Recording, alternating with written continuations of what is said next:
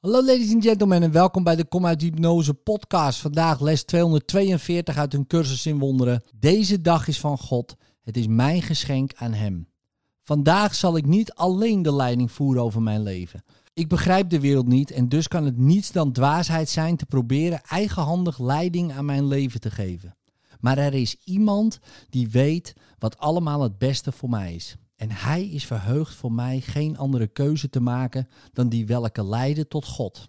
Ik geef deze dag aan hem, want ik wil mijn thuiskomst niet uitstellen en hij is het die de weg naar God kent. En dus geven we deze dag aan u. We komen met een volkomen open denkgeest. We vragen niet om iets dat wij misschien denken te verlangen. Geef ons wat u wilt dat wij ontvangen. U kent al onze wensen en behoeften. En u zult ons alles geven wat we behoeven om ons te helpen de weg te vinden naar u.